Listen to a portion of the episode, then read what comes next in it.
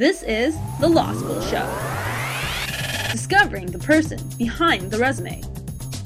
Bringing you their stories and their tips on how to succeed in your legal career. Catch it all here, right now, on The Law School Show. What's up, y'all? Chris for Team LSS here with you. We want to bring you something a little extra this week because we acknowledge the audio on the past episode, Artist Legal Advice Services, wasn't up to our standards.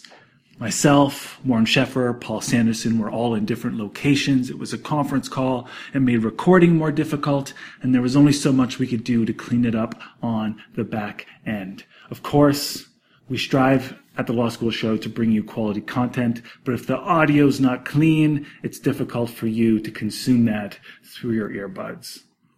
All said, this is a letter that was written by one of our team members. The content of it, essentially, the elements of hustle, is something that's very timely for you in early April with projects on the go, with papers on the go, with exams looming in the wings, and with your energy being at a low point after months of stress sitting fat on your immune system and having to make the last push to hit your marks, to hit your goals, and to get those grades that you that you want for yourself, which are important in law school. So here it is.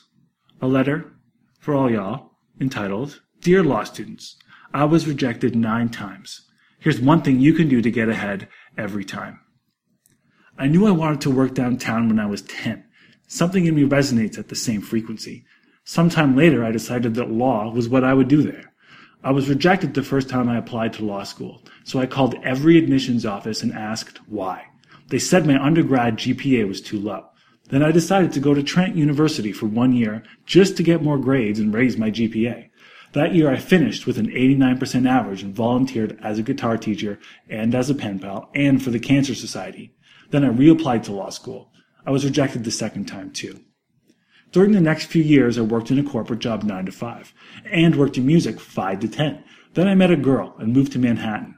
In that downtown, I volunteered in music, volunteered at the local senior center, and took tech classes and eventually moved into the crowdfunding space. Then I applied to NYU to do a master's in music business. NYU accepted me, but I declined. It wasn't law. The third time was a charm.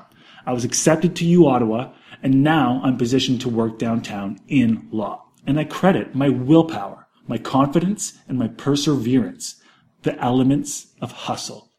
The story I just told you had no emotion. In reality, there was darkness, self-doubt, but also victory. Willpower plus confidence plus perseverance equals hustle. Hustle will always put you ahead and help you reach your goal. Now, genius can beat hustle but it's so rare that it doesn't matter in fields where there are thousands of positions, like law. If you want to be number one in the world at something, genius does matter. I will never beat Usain Bolt to the 100 meter finish line. He has physical genius. I will never analyze law as cogently as Beverley McLachlin. She has mental genius. And that's simply fine because I can still work downtown in law. Willpower. It is unquantifiable but unmistakable power. It's a jumpstart spark.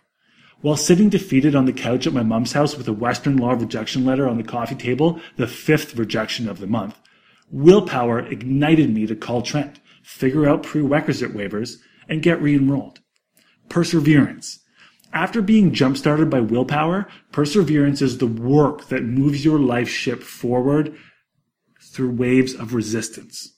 During my first 30 days in Manhattan, after leaving financial and social stability in Toronto to go and see about a girl, perseverance got me US papers, my first job, and forward momentum. Confidence. Confidence means having trust in yourself. Do you believe that you're capable of achieving what you want? Can you persevere when someone rejects you? Can you continue to push on when the grade is significantly lower than what you expected? Can you take a risk? Confidence is what made me execute law school on my own terms after nine law schools told me that I didn't have what it took to even try. The true beauty of hustle is that we all have it. It doesn't leave until we die.